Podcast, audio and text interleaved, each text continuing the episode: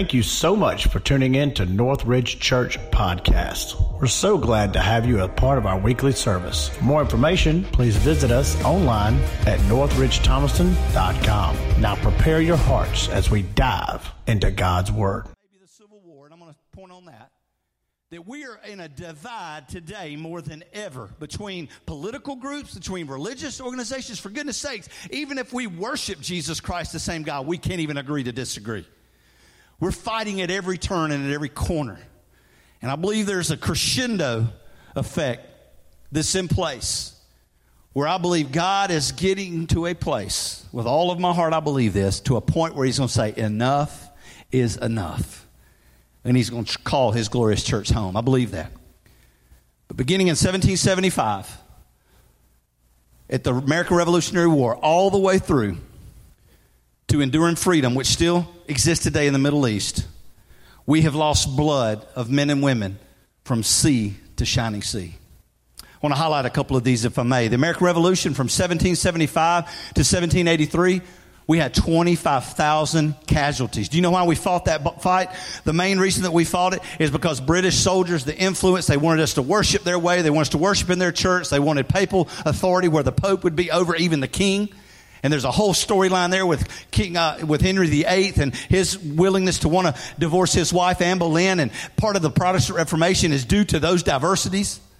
And then you see the British soldiers come in and, and they encounter at Lexington and Concord in Massachusetts, these militiamen of the colony. And then we hear the shot heard around the world that started, watch this, not only started a revolution, but started wars that have yet to end in this great nation. From 1775 to 1783, 25,000 American men died. The War of 1812, 1812 to 1815. We see another great war, we see another 20,000 men and women give their life for the cause of war. Advancing forward to World War I, 1914 to 1918, four years, 116,516 men, American men, lost their lives on the battlefield. Why? There's really four reasons that World War I even existed, and it can be found in the acronym of the word MAIN. There was materialism. It goes back to what I said. It's for the want of man. Man wants so much Secondly, it's alliances. They're trying to build alliances. Thirdly is imperialism. And then fourthly, nationalism. It's all about man trying to gain more power, more authority. And it goes back to that religious influence, nationalism and imperialism is so that men will worship the God that they say we ought to worship. I'm so glad today that God gave me one of the greatest gifts ever given to man, yet one of the most detrimental. And that is the gift of free will. That I am a free moral agent. I am not created as a robot to say I have to worship, but I get to.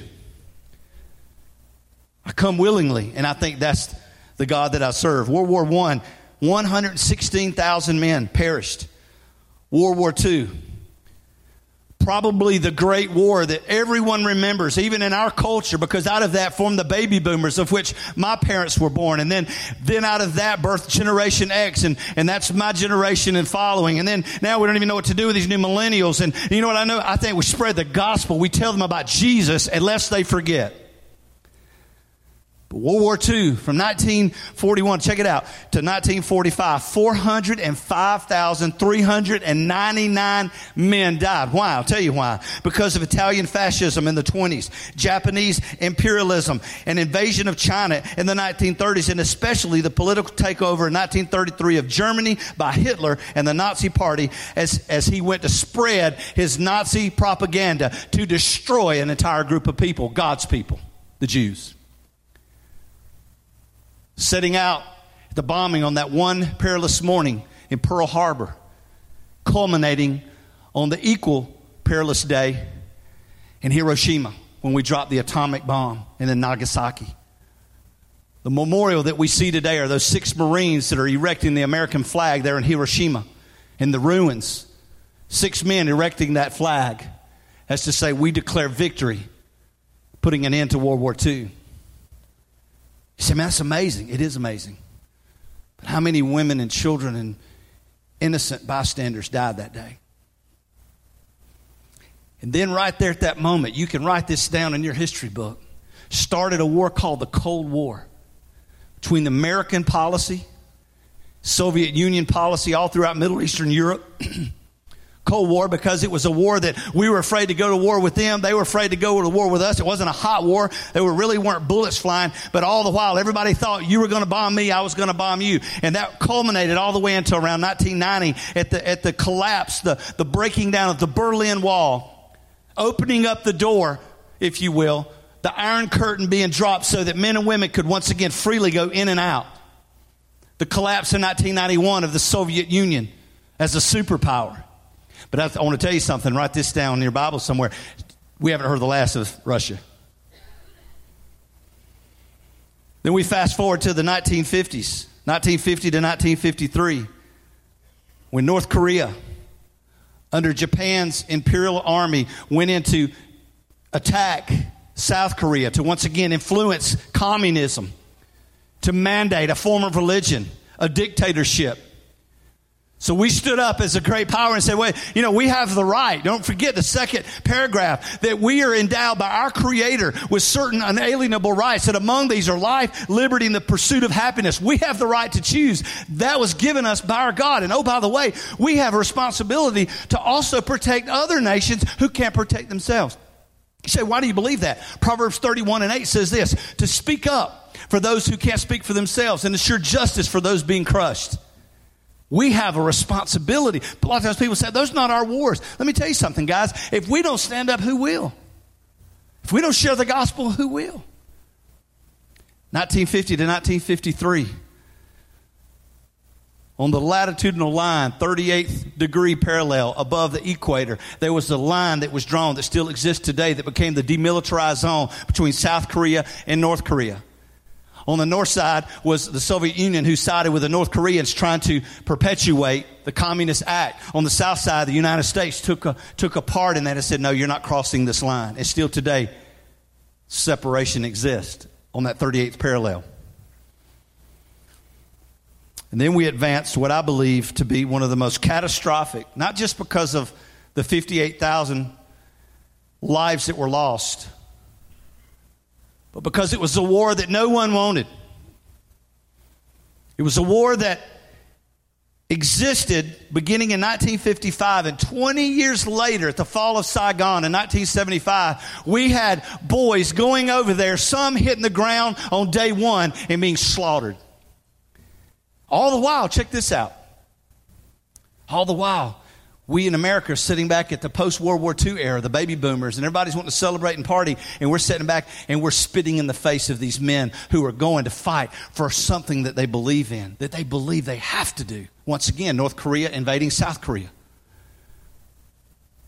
These men came back home having heard from people like Jane Fonda, who stepped out into the North Korean side as a humanitarian, speaking against the American soldiers and for the first time, media that would travel with the war, sending back images that the war. Let me tell you something, guys. You don't want to know what war entails. You really don't. You don't want that. For the first time on television, they see houses being burned, villages being burned, the remnants of, of people, like on that, that highway of where the girl had the, uh, the burns from the napalm running down and they were pouring, the American soldiers pouring water. We don't want to see that. Yet it became the front page of Time magazine, the Pulitzer Prize winner so that when our boys came home, having gave, given up everything, they were called murderers. We never really truly honored those boys in the way that they should have been honored. To defeat the spread of communism, 58,209 boys, young men and women, lost their life. And then we had this kind of a stalemate a period of time from really because the war, the last of the war ended in 75, but really it's, it's kind of 71, 72. And then we begin to see this period of time up into the 1980s, which we're now getting to somewhat of the heightened part of the Cold War. The real big concern uh, uh, uh of Cuba and, and all these entities with Soviet Union and all these communistic countries. And then starts this Lebanese civil war. We hear of Beirut small little area in that region where the Palestinian Liberation Order and the Muslim Brotherhood sought to create a genocide and destroy people so that they could influence once again their form of religion. 266 men lost their life. 1982 to 1984. If you study the next war in Grenada, 1983, 19 men lost their life, a little small island just to the north of Venezuela, northeast of Venezuela, little Caribbean island. When you see men that are being killed in the streets, and, and, and, and President Ronald Reagan sat back and said, You know what? We can't sit by and just allow this to happen. We've got to go and we've got to fight. We were supported by every single nation within the United Nations. Say, why do you name that one? Because I think that was kind of the precursor as we begin to shift forward, where then wars just begin to get a little bit more frequent. Went into Panama as a, as a peacekeeping force, expeditionary force, where we went in to arrest this guy named Manuel Noriega, who was a drug runner. Panama, 82nd Airborne, the Ranger Battalion, the Special Forces, and the Navy SEALs went in. 40 men lost their life to execute an arrest warrant against this one man. That's the nation that we serve. We care that other people are being persecuted and broken down and downtrodden. And then in my life, I'll never forget the day I was sitting up at my mom's office and I got the phone call. I'll never forget as long as I live. And if you ever were in the military and you got a phone call, let me just kind of open up to you uh, uh, something that I hope you understand. There's this, there's this code word that we had within our unit that when you got a call, sometimes it was a code word of practice. That meant that you got the code word. You knew it wasn't a real war call, but you had to respond in the same way. You had to get your uniform, get all of your stuff. You had to report to your duty station. You had to load the trucks. You had to go through the whole thing. And then they said, okay, you're not going to war. Let's unload everything. Let's get everything done. You go back home. You do that all the time. In a right, Zach? I mean, it's true, isn't it? We did it over and over and over. Well, I'll, I'll tell you now because it's not classified now. It was at the time. But let me tell you what happened. Ours was called grazing herd. Grazing herd was the practice uh, code word. And we get that phone call sometimes two times a week.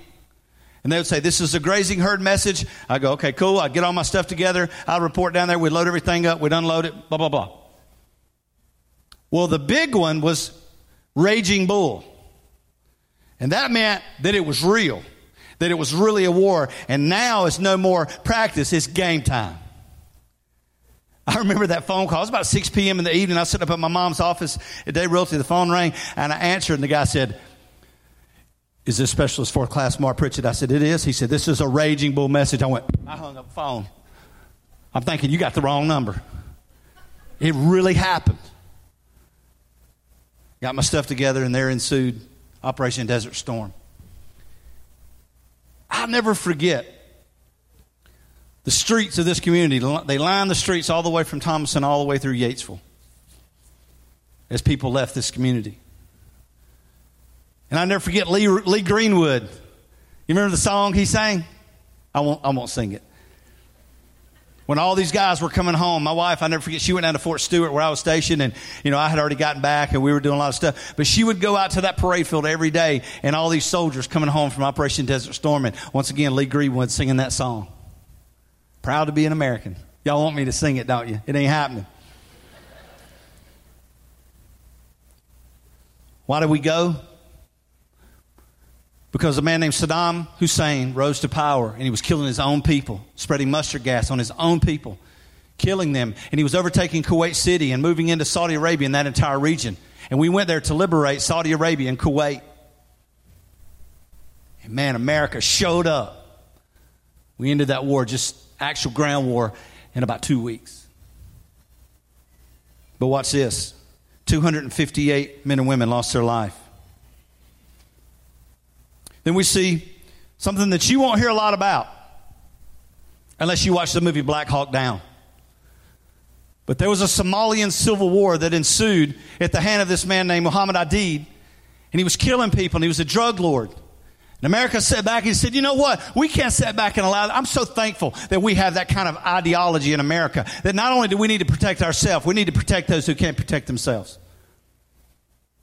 And we sit the 75th Ranger Regiment and the Special Forces Group and Navy SEALs and Delta Force. And we went in just for a very, very short few days, and 43 men lost their life on that dreadful day. But here's the interesting thing the Battle of Mogadishu, the battle in Somalia, really set in motion who we are as Americans, that we, we don't just sit back and allow people to be picked on, that we are truly the ambassadors for Christ, that even if, watch this, even if it doesn't involve us, we have a right to be there, to stand up for those who can't stand for themselves. And in so doing, men gave their life, ultimate sacrifice for that cause. I wonder, do we really get our head around that? Then in 2001, how many of you remember where you were when the trade towers in New York City were bombed? How many remember where you were? How many of you were not born at that time? Raise your hand. You were not born in 2001.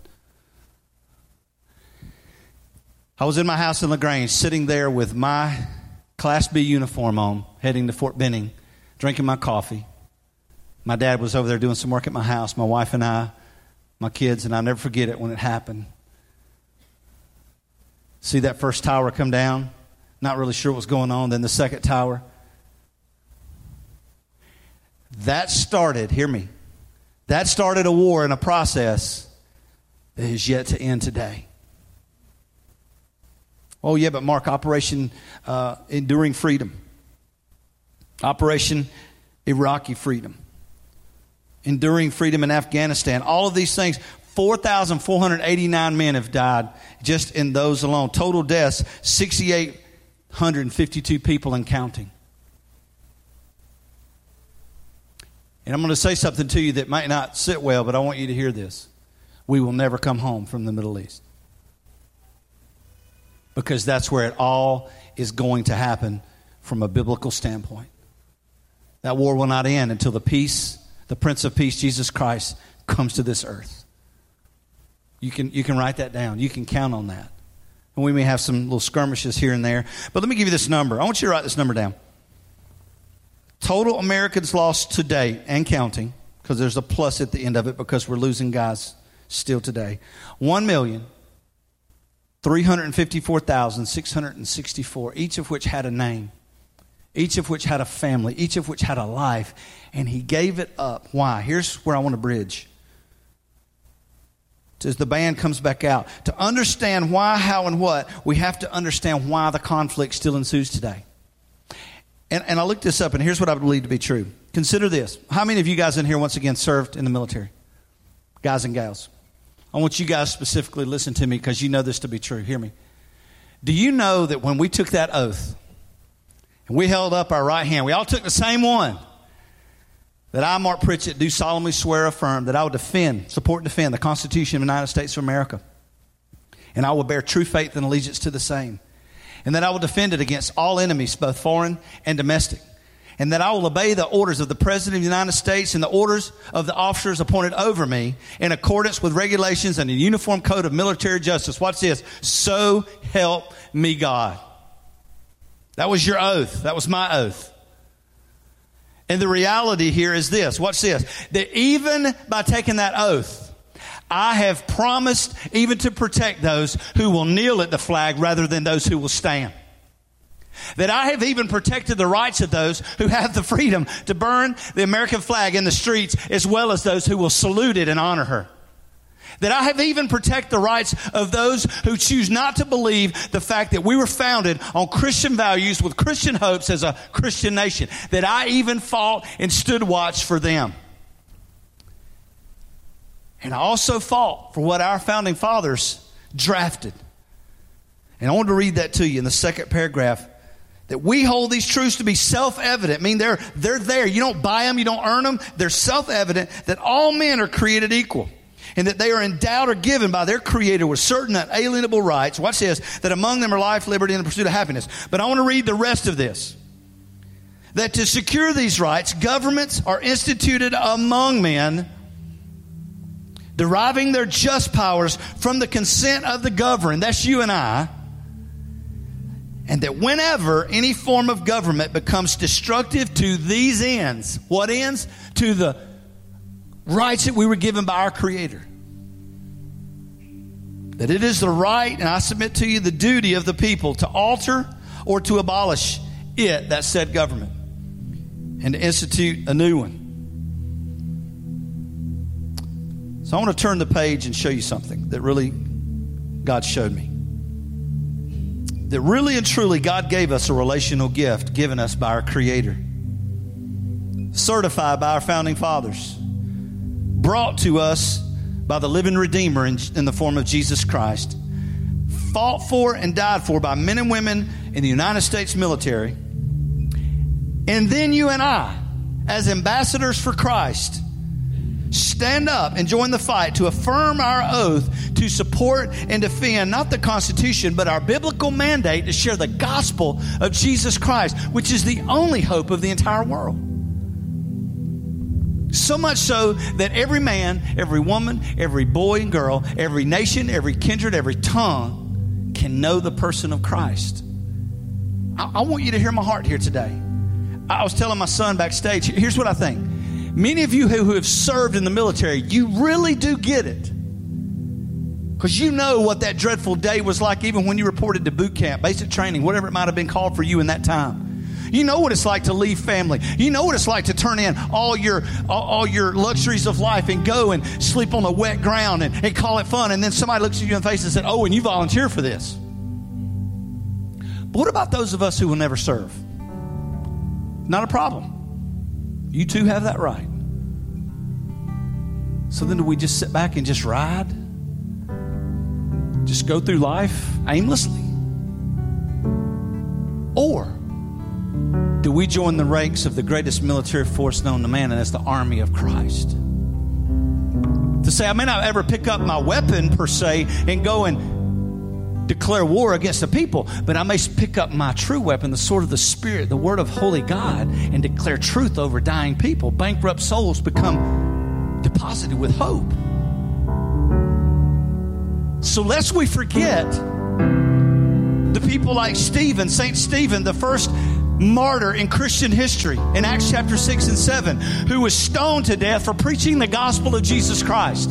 And that as he's thrown into this terrible, dreadful place, stones are thrown upon his head. He repeats the word of our Messiah on the cross and said, God, that you lay not the sin at their charge. And the Bible says something most profound because at the height of the ascension of Jesus Christ, the Bible says he ascended and was seated at the right hand of the Father. But in Acts chapter 6 and 7, with Stephen, the first martyr of Christendom, he stood up. Jesus said, the Bible says Jesus stood at the throne of God as if to honor those who had fallen. I mean, get a picture of that. See, the reason he's seated today because it's a place of rest. He said it is finished, it is settled. But when you and I take our ranks and join the anthem of being a fighter for the person of Christ, Jesus stands in your honor as if to say, I'm with you. I've gone before you. I've made a way where there is no way. And then watch this. Then we advance to the person of St. Peter the one who denied Jesus but yet was restored through the resurrection of Christ, and then preached, and 5,000 people accepted Christ in one sermon.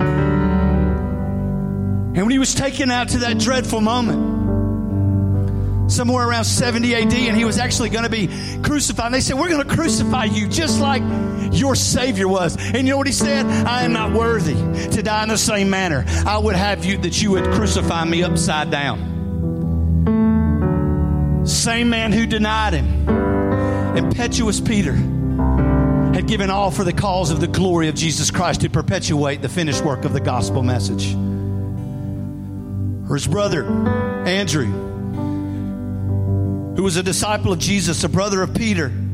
After Jesus' death, he preached through all the region, started several churches, was crucified on the X shaped Latin cross because he said, I'm not worthy to be crucified on a Roman cross as my Savior.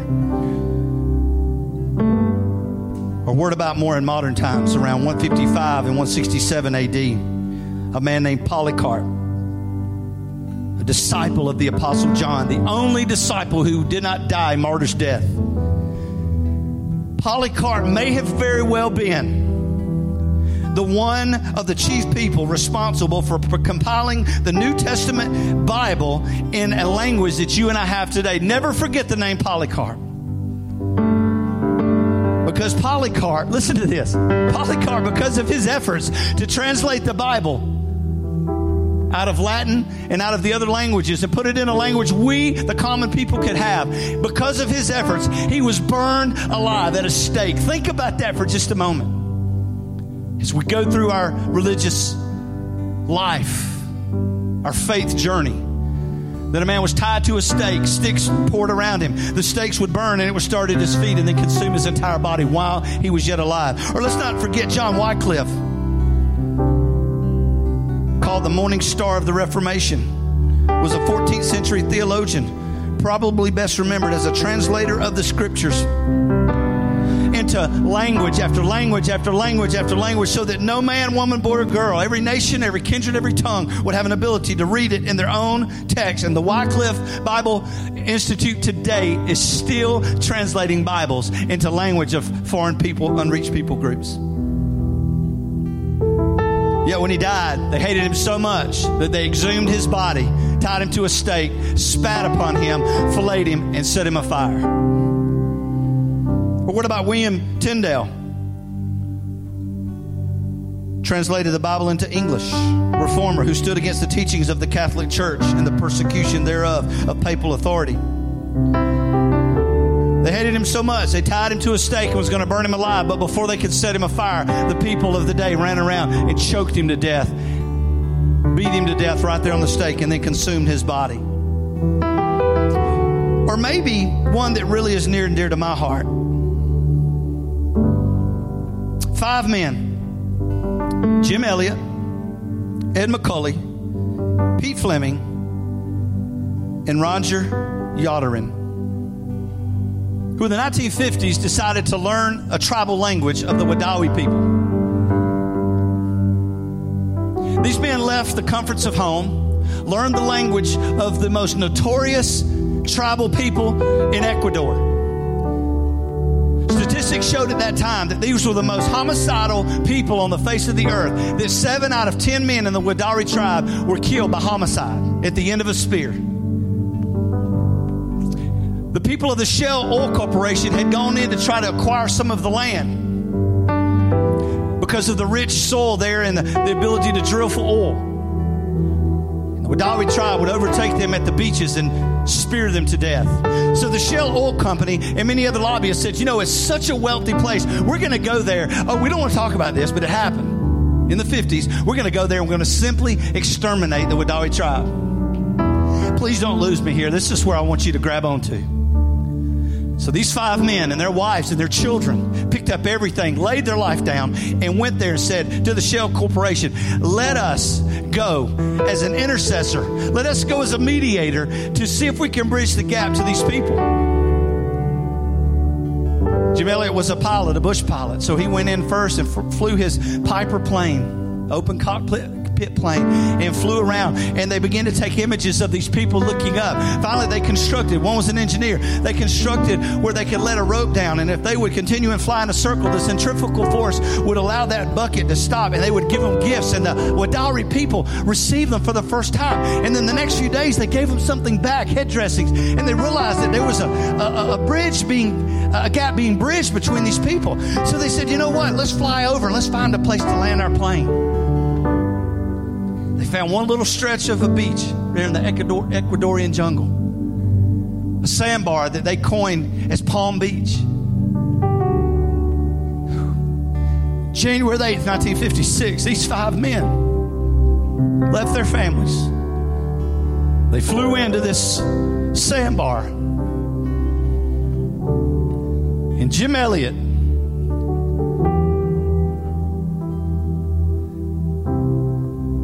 He told Nate Saint, he said, We have a gun. But here's the deal. Even if we get overtaken by this tribe, don't pull it out. Because we know, we know where we, we're going. But if they die at our hand, they're in hell. So we're not going to fight them. We're going to liberate them.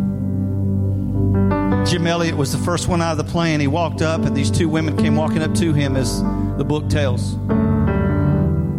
And they were bringing gifts, and they thought, We've arrived. We've been able to do it. And as they went to receive those gifts, then the Wadari tribe men came out and began to spear them to death, shoving spears through their chest. They fell over right there, one by one. Died on that beach that day. One of the main warriors of that day in the Wadawi, tribe, his name was Mincaye.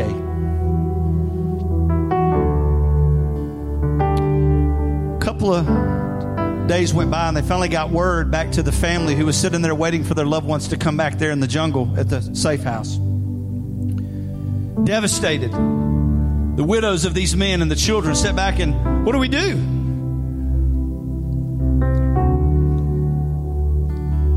And Steve Saint's son, Nate Saint, overheard his aunt speaking to the rest of the ladies and said, we will not let them die in vain, lest we forget.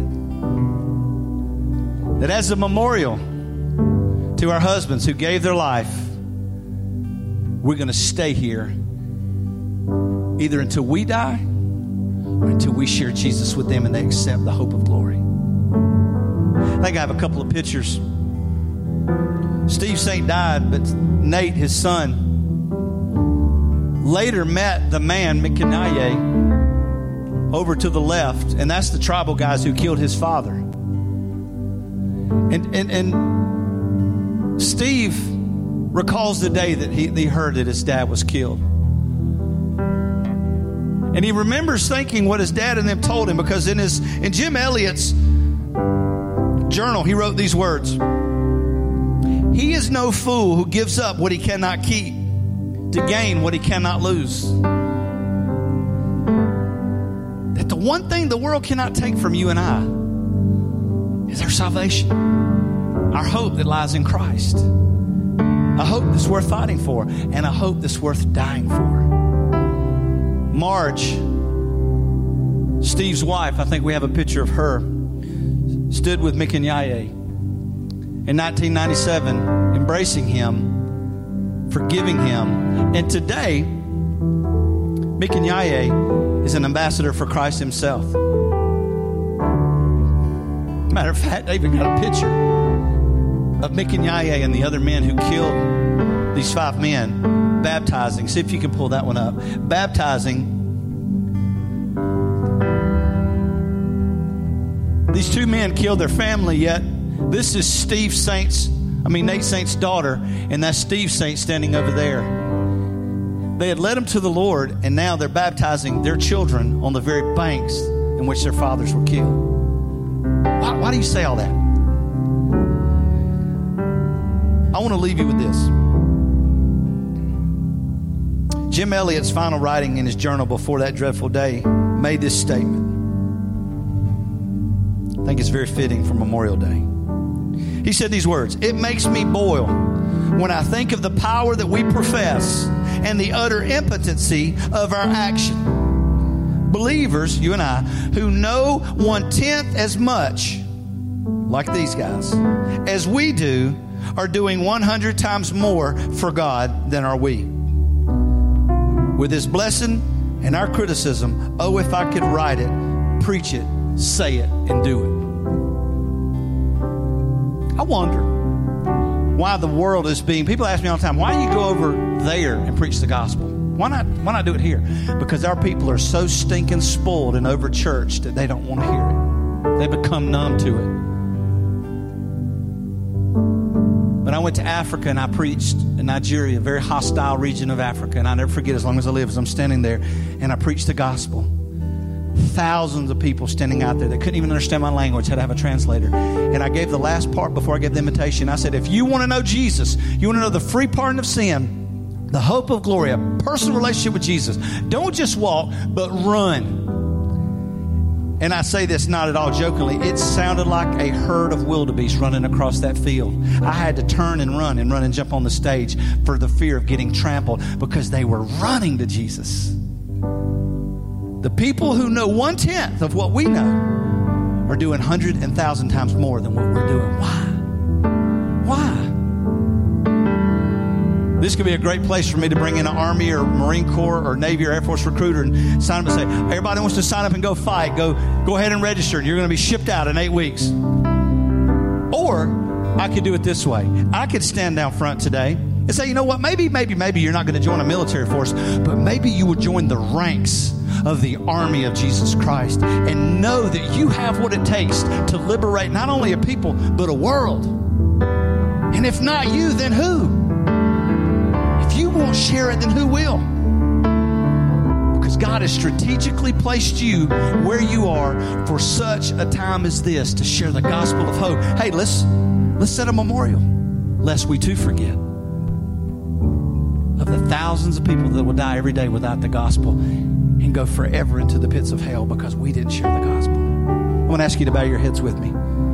Every head bowed and every eye closed. I wonder today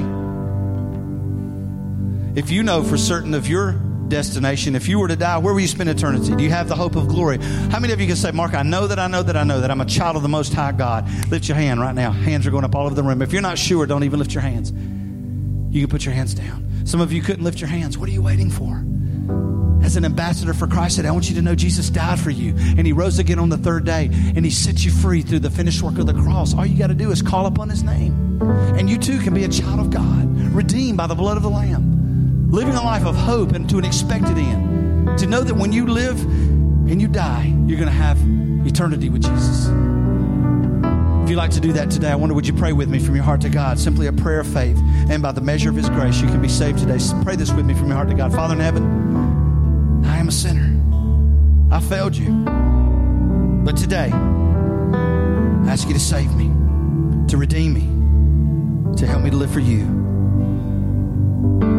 the day you call me home. In Jesus' name I pray. With every head bowed and every eye closed. If you pray that today without any hesitation, lift your hand. Say, I pray and I invited Jesus to be the Lord of my life. Lift it up high. God bless you, ma'am. Anyone else? God bless you, sir, and you. Anyone else? God bless you, ma'am. I see your hand over here. Anyone else? I'm looking around the room. God bless you. God bless you. Here's what I want you to do. I want you to hold your heads up, everyone in the room. This altar's open. If today God is encouraging you to enlist in the army of faith, to go out and to be a warrior for Him. Maybe never, never ever slinging a negative word, never ever picking up a weapon of destruction, but picking up your weapon of choice, the Word of God, and sharing your faith. I wonder will you come and pray now and say, God, I give you myself. I give you my life. I die to self today. Maybe if you ask Jesus in your heart today, you'll come and let us pray with you. We have people that would love to pray with you. Maybe your marriage is on the rocks. Maybe today you're fighting a terrible addiction and you can't get out of that thing to save your life. I want you to know God can take that stronghold and shatter the chains of addiction and throw them to the ground today. You can walk out of here a new creature in Christ. The old things passed away. Behold, He says, I'm making all things new. Or maybe you're just frustrated in your faith today. Today is the first day of the rest of your life. I wonder, would you come and make all things new through the person of Jesus and the finished work of the cross? Everyone standing, everyone in the room standing. The doors of our church stand open. If you want to come and be a part of our family of faith, we'd love to have you today. But while they sing, you come. If nothing else, if God spoke to you in some kind of way, just come shake my hand, turn and walk away. But you take this moment for you and for your family. Husband, wife, mom, daddy, boy, girl, anyone. Y'all come.